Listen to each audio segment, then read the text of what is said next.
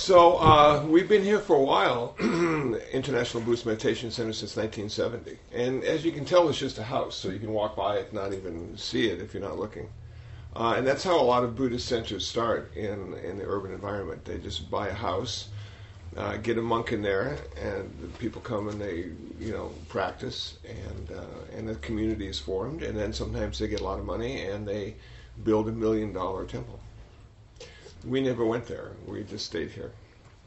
So we have five houses altogether, one across the street and four side by side here.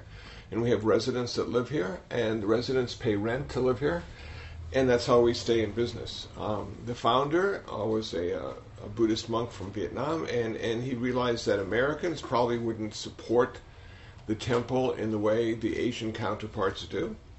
And so, but he figured they'd pay rent. And so it works out fine.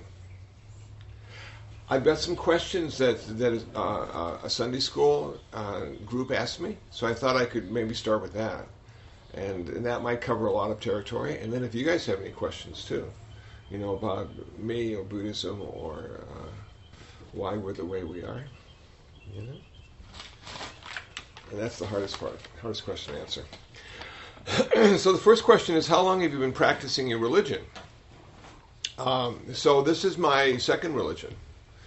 That's almost my third religion. So I was born a Lutheran uh, by no fault of my own. And then um, I became an agnostic when I was in high school because it was cool to question all authority and not trust anyone over 30. And, and then I turned 30 and realized I'd be dead soon because people over 30 die quickly. And so I decided to get a religion so I could die well. So this was in 1979 that I read a book by Huston Smith called World Religions and the chapter on Buddhism made a whole lot of sense. And I started coming here. I found this place in a phone book, and started coming here. Remember the phone book? Yeah.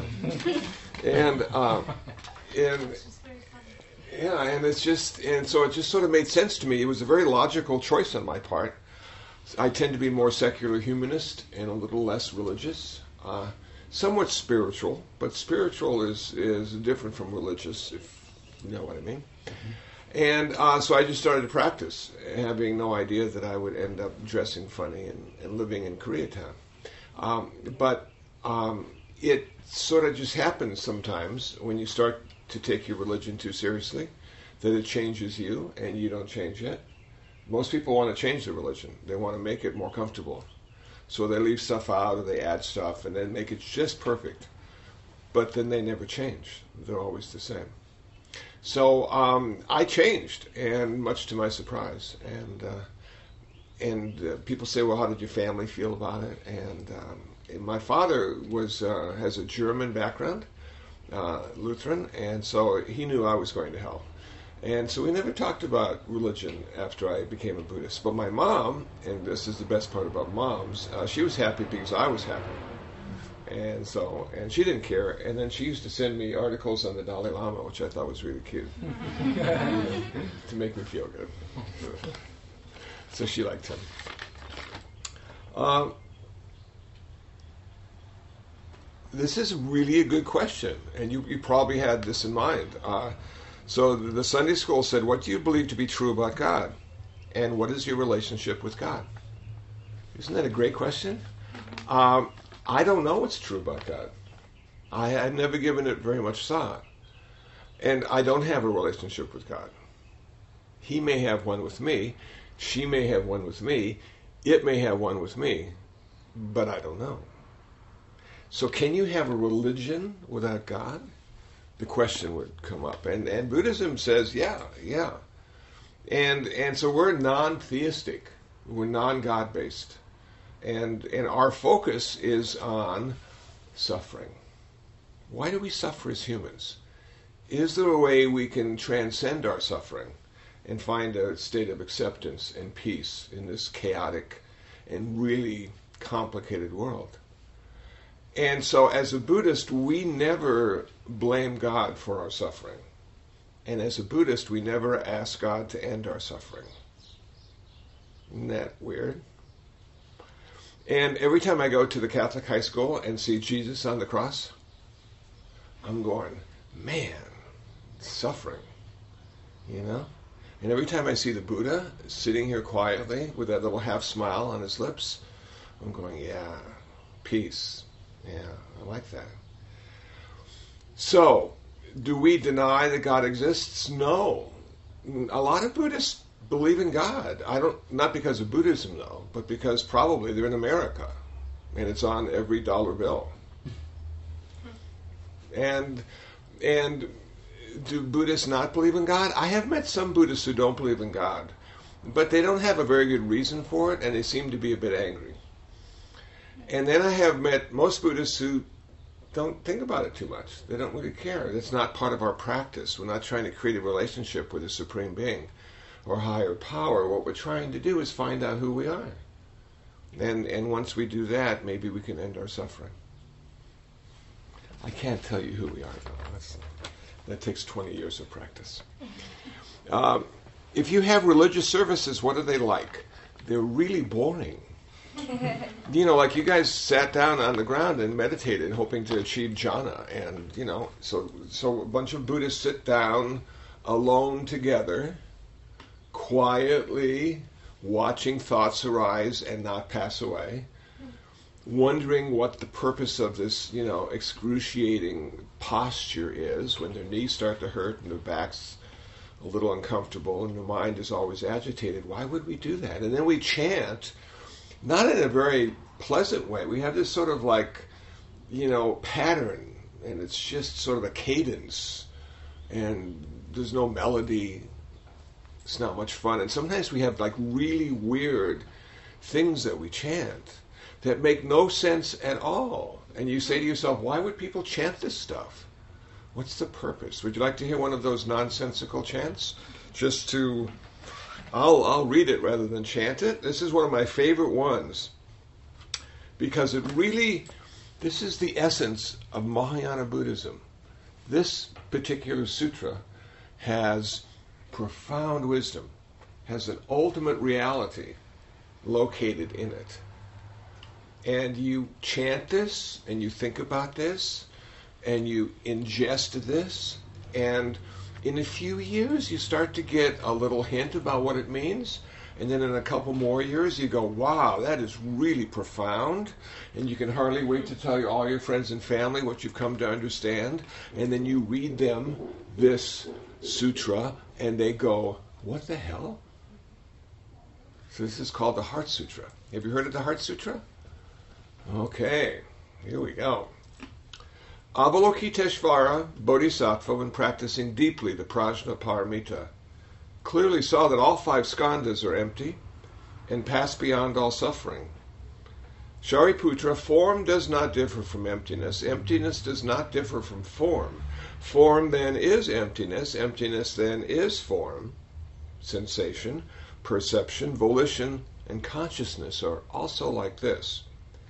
Shariputra, all dharmas are marked with emptiness, not born and not dying, not stained and not pure, not gaining and not losing. Therefore, within emptiness there is no form, no sensation, perception, volition, or consciousness, no eye, ear, nose, tongue, body, or mind, no form, sound, smell, taste, touch, or dharmas, no realm of sight till we come to no realm of consciousness, no ignorance and no ending of ignorance. Till we come to no old age and death and no ending of old age and death. No suffering, origination, extinction, or path, no wisdom, and no attainment with nothing to attain. Because the Bodhisattva follows Prajnaparamita, the mind has no hindrance. Having no hindrance, there is no fear, and far from all fantasy, there is dwelling in nirvana. Because all Buddhas of the three times follow Prajnaparamita, they gain complete and perfect enlightenment. Therefore, know that the Prajnaparamita is the great holy mantram, the great bright mantram, the wisdom mantram, the unequaled mantram which can destroy all suffering, truly real and not false. So he gave the Prajnaparamita mantram which goes Gate, Gate, Paragate, Parasamgate, Bodhisvaha. Huh? Is that cool or what? So, what do you think it means? Any idea? Okay. It's talking about emptiness. And emptiness is, is, is the highest reality that we have in Buddhism. In Christianity, God would be the highest reality, perhaps. And some think of God as one, the one, the one God. Buddhism goes one step further. It doesn't stop at one. Buddhism says no, one is not the ultimate. Zero is the ultimate. Zero is the basis for all life. Zero is the ground in which we stand all the time. Zero allows everything to change, which allows us to grow and have new experiences and become different people and ultimately die. With no zero, nothing can exist. With no emptiness, none of us can exist. And you go, yeah, okay, but it's a tough one to get. It's a tough one to understand. Uh, and when you start to see how profound it is, there's really nothing to say. And that's why we sort of sit quietly, because there's nothing to say. and yet you come here today expecting me to say something. So it's wonderful. So I get a chance to say all sorts of stuff, and it's all relative reality. It's all dualistic and intellectual. But what you did before you came here, that, that those few quiet moments you had, that was the ultimate experience of being a human being. And that's why we try to do that. To, to remember where we came from. To remember where we're headed and going back to. Yeah. Okay.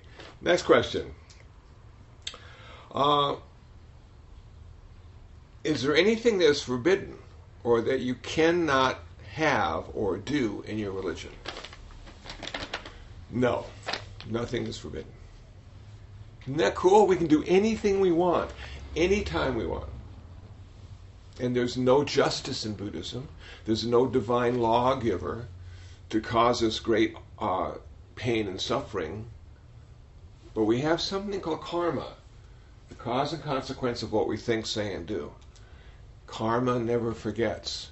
Karma never forgives. So you can do anything you want, but there are always consequences. Always. I posted on my Facebook page a little picture of Michael Vick. Remember Michael Vick? Oh, yes. He's now a jet, so keep him away from your pet. That's a good one. That's a good one. and and somebody posted uh, on the picture uh, on the comments saying, "Well, you know, he already did his time. He already paid for what he did. Give him a break." But you know, those are human laws, right? And those are human penalties, and that's something we came up with arbitrarily. You know, two people can do the same crime and and do different time. It's really arbitrary. Is there a law greater than the human law? Is there a law greater than the law of man or woman who decides the fate of other men and women?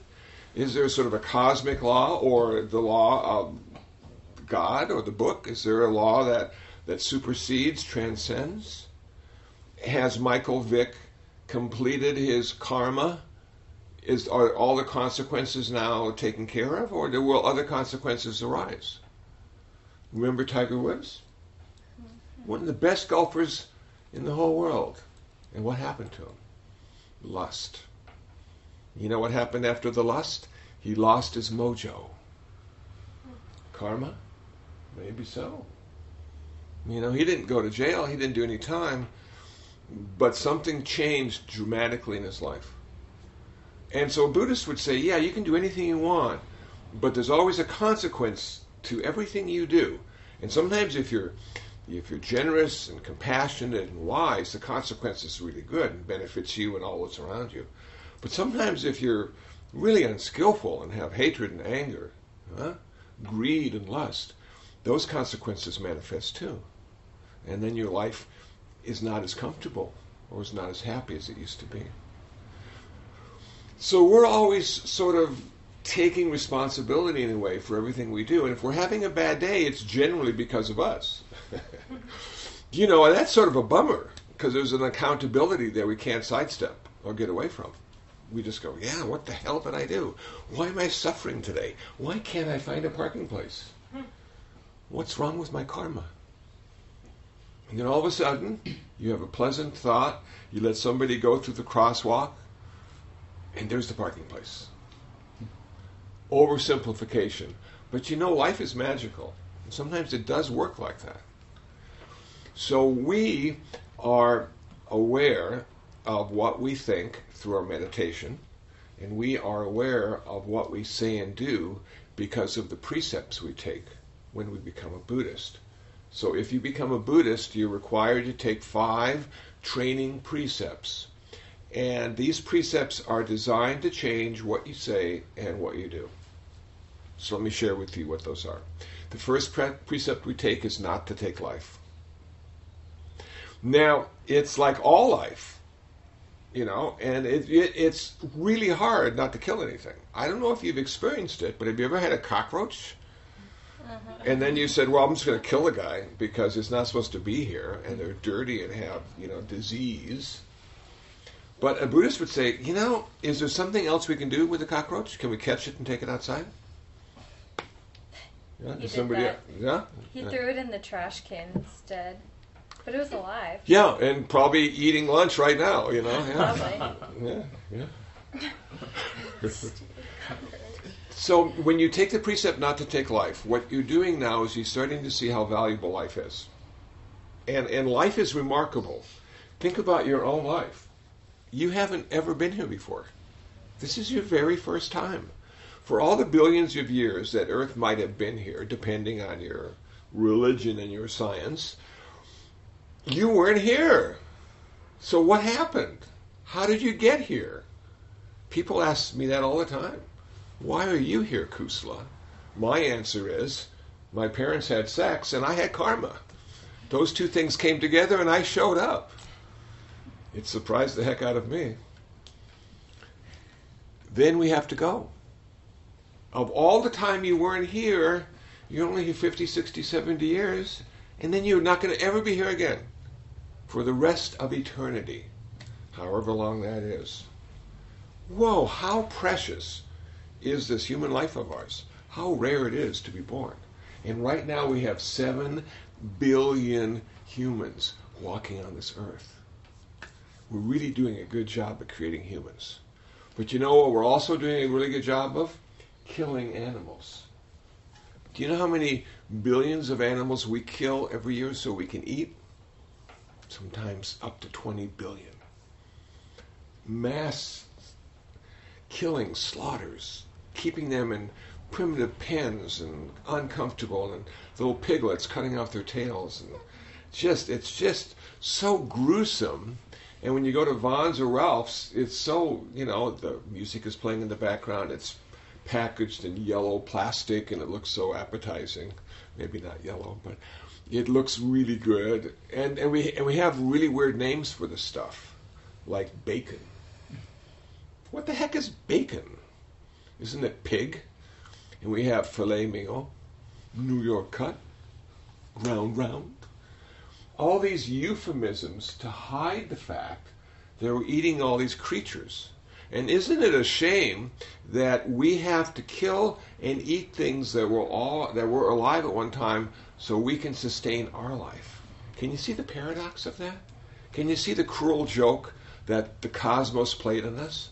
that in order for us to live, we have to kill so we can live ourselves. And then in the old days, before we were so smart and had all the weapons, we got killed. Dinosaurs, maybe not dinosaurs because we weren't there, but big animals would kill us. Why? Because they were hungry. They didn't hate us. They didn't even know who we were. But they saw us as like food. all day, every day. Death and destruction birth and creation. Whoa. So a Buddhist would say, okay, today I'm going to practice not taking life. And so then you start your day. And you might not kill the cockroach. You know, you see the cat trying to chase a hummingbird, you might chase the hummingbird away so the cat won't get it. You know? Then it's time to eat. And you say, well, maybe I'll go to Chipotle. You know? they're getting rid of their GMOs. You know that? They're going to have pinto beans that aren't genetically modified. How cool will that be? And and so you go there and then you say, well, should I be vegetarian today or should I have sentient beings on my food? Yes, could you give me sentient beings, the shredded kind, please, and maybe a little sour cream on top. Oh, but it's a cow with those big brown eyes that never hurt anything in its life. So it's a radical change of perspective when you say to yourself, Today I'm going to practice not taking life. See how it goes. Maybe you could just do it one day. See if you can make it through the whole day without killing anything. You know? You'd be surprised how easy it is to kill, especially mosquitoes. Those little suckers, you know. and and you know, and you just you just don't want to you know donate your blood to them. You would rather they you know and just wow. So it's a lifelong practice. Second precept we take is not to take what is not given. Even more than stealing, it's not just stealing. If you, if you didn't get it because of a gift or because of consent, you can't use it. You're going by and you see a newspaper on the table at Starbucks and you just like to read it and browse through it, you can't touch it if you're Buddhist. Until somebody says, Would you like to read the newspaper? And you go, okay. Isn't that a trip? So how many how many things do we just use because we think it's okay? Like you go to Denny's and there's ketchup on the table and you use the ketchup? Did you ask the waitress if it was okay to use the ketchup? You just assumed it was there for you to use, but you, you really don't know. Third precept we take is not to indulge in sexual misconduct. Wow, this is a tough one because you know what? In LA, everything is okay. So what do you do? How do you not do it? What's important? You know? And, and once the box is open, that Pandora's box of uh, desire and craving, it never closes again. It's always going to stimulate you in all the things that you do, whether you know it or not. So the Buddha said there are a couple of things you should never do. First thing you should never do is have sex with people who are married. Makes sense, doesn't it? Well, how many people do that? All the time. Second thing, do not have sex with people who are engaged. Third thing, do not have sex with children. Fourth thing, do not have sex with people against the will. That's it. You would think every Buddhist could hold those precepts and never break one. No, they break them all the time. It's a mental and physical discipline that's necessary to follow those precepts. But how about Buddhist monks? Unlike Protestant ministers or pastors, Buddhist monks are celibate. And, and it's not a penalty, it's actually sort of a blessing. People ask me, you know, you don't have any children, you don't have a wife. How do you feel about that? I say grateful. Think how simple my life is. so, a Buddhist monk is celibate for two reasons. Number one, we need to lead a life of simplicity because we live on donations. People give us food, they give us money, they give us a place to stay. We live on donations. And it is really difficult to support one human being. You know, you got to get a place to live, you got to buy clothing, you got to buy food, you got to have medical care. It's a lot of money. Just one person, one human. I take care of eight cats. It's a hundred bucks a, month to take care of eight cats. Are you kidding me? That's nothing. One human, hundred bucks in an hour. So we need to have a life of simplicity so we can be supportable. And the Buddha said, as soon as you have a wife, you're going to have kids, you're going to have a house, you're going to have car payments, you're going to have college tuition. You're going to have to send the donation bowl around five or six times every day just to meet your expenses. Keep it simple, he said. But the second reason Buddhist monks and nuns are celibate is the most important reason of all. When you're in an intimate relationship, you can be happy and fulfilled and you can be in love, but there's one thing you'll never be. What do you think that is? It's a tough one. Let me tell you. The one thing you'll never be is free. free. Who wants to be free? Not very many people. So, as a Buddhist monk or nun, we follow celibacy. And then you say to yourself, well, you must suffer a lot less than people who are married or in a relationship. And I say, no, we just suffer in a different way, that's all. No one gets out of suffering. Questions or comments so far? Any of this sound familiar? Yeah, you said people don't want to be free. Uh huh. I would I would disagree. I would Okay. Do you want to be free? yes, Why? because to me freedom is equated with doing what I feel is right and feel that I have um, liberty to do. I don't know. I don't think that being confined and constrained is Being free. right. Okay, so it's more f- free to do what you want rather than to do what you aren't supposed to do. I think so. Okay. And do you know what's right and wrong yet? No, I'm still learning that, and I think I'll never fully comprehend that. But I think most people, no matter how long they live, will never fully comprehend Right. that. Because why? Because it's arbitrary. Do you know in 1978, when I was driving on the LA freeways, you could not drive any faster than 55 miles an hour. Why was that? Oil embargo. We had odds and even days when we could buy our gasoline oh, interesting. it was wrong to go over 55. Now, if you go 55 on the freeway, they honk at you, they have road rage at you. So, right and wrong oftentimes is arbitrary and by consensus. This is going to be radical, but Anwar Sadat, the, uh, who used to be president of Egypt, he said the freest time of his life was when he was in prison. He had more freedom in prison than he did as president of Egypt. Now, isn't that just the darndest thing? We must have very defini- different definitions of freedom. yeah, absolutely. So, what would be the definition of freedom for a Buddhist? What do you think?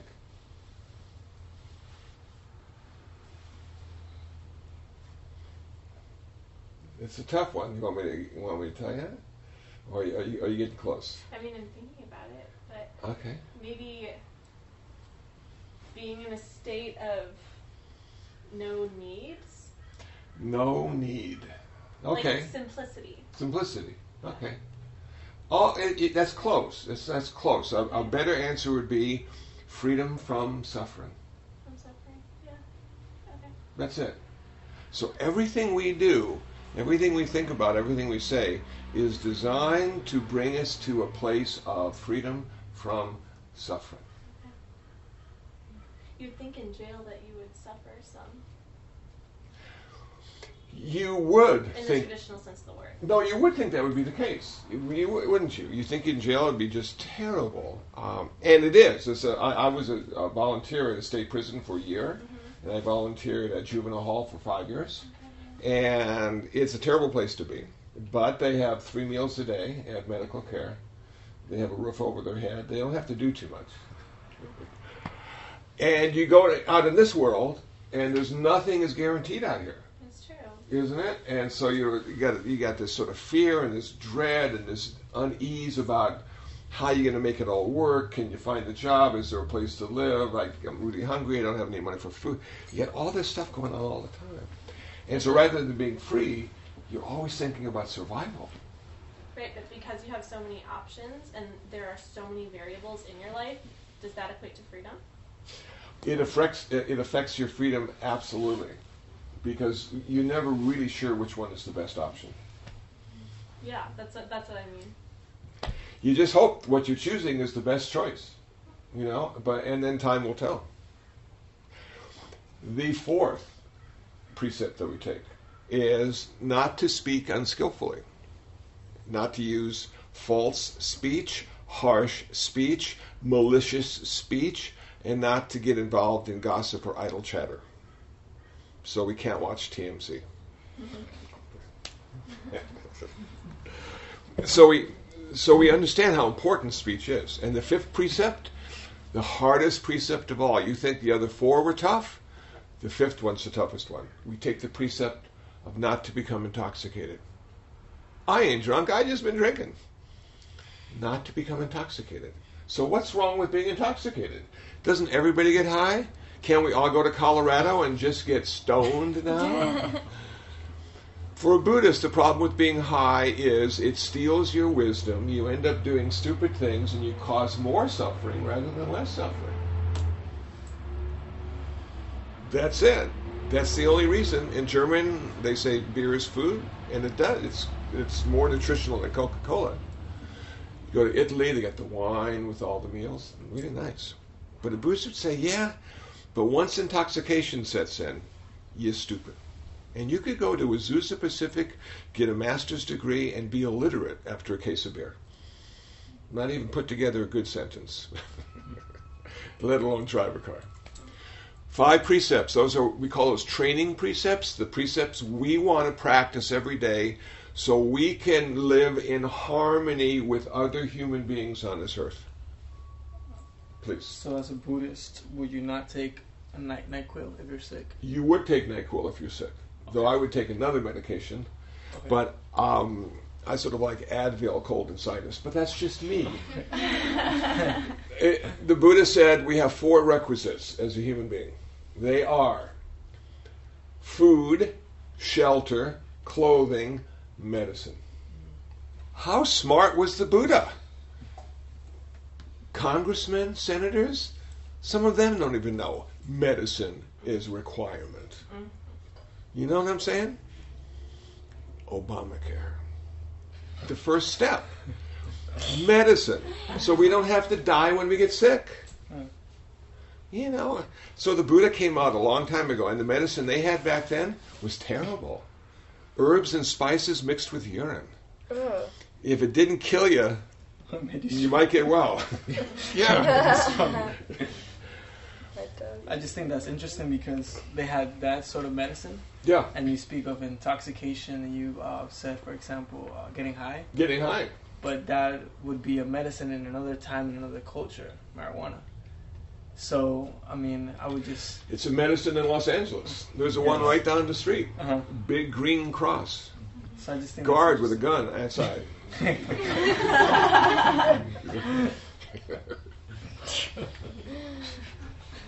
So you're right. Medicine takes many forms. But if you're taking marijuana as a medicine, it's a different mindset than smoking marijuana to get high.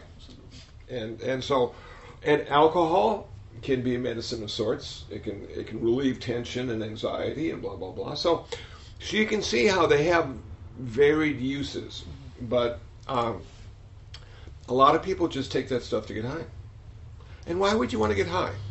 Isn't life the biggest trip of all? You know what I'm saying? It manifests every moment for the first time. You've never done this before. This is a trip.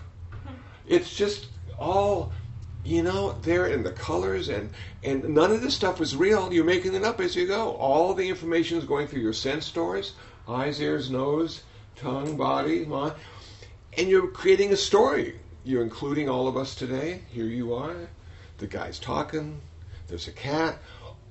None of this is what you think it is. How cool. So why get high? I don't understand it.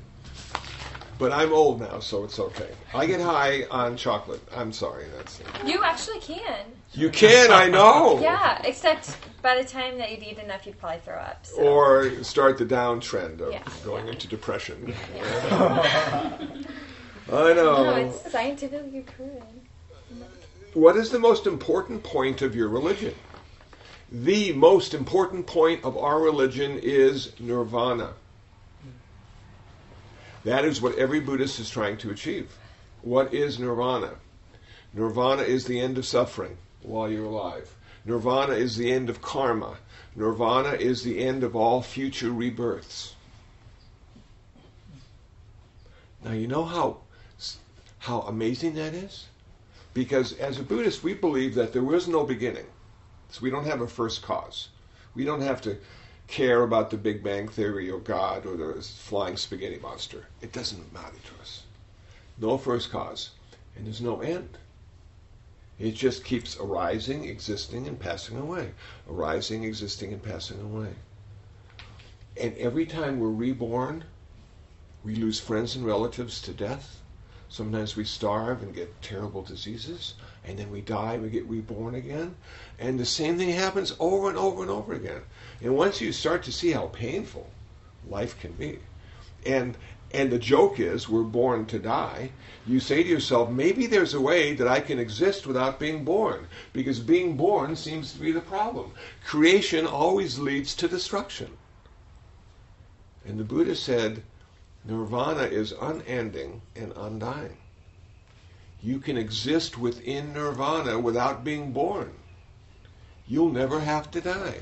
It's an alternative, a parallel universe. And right now, all the people who have achieved nirvana are in their nirvana universe.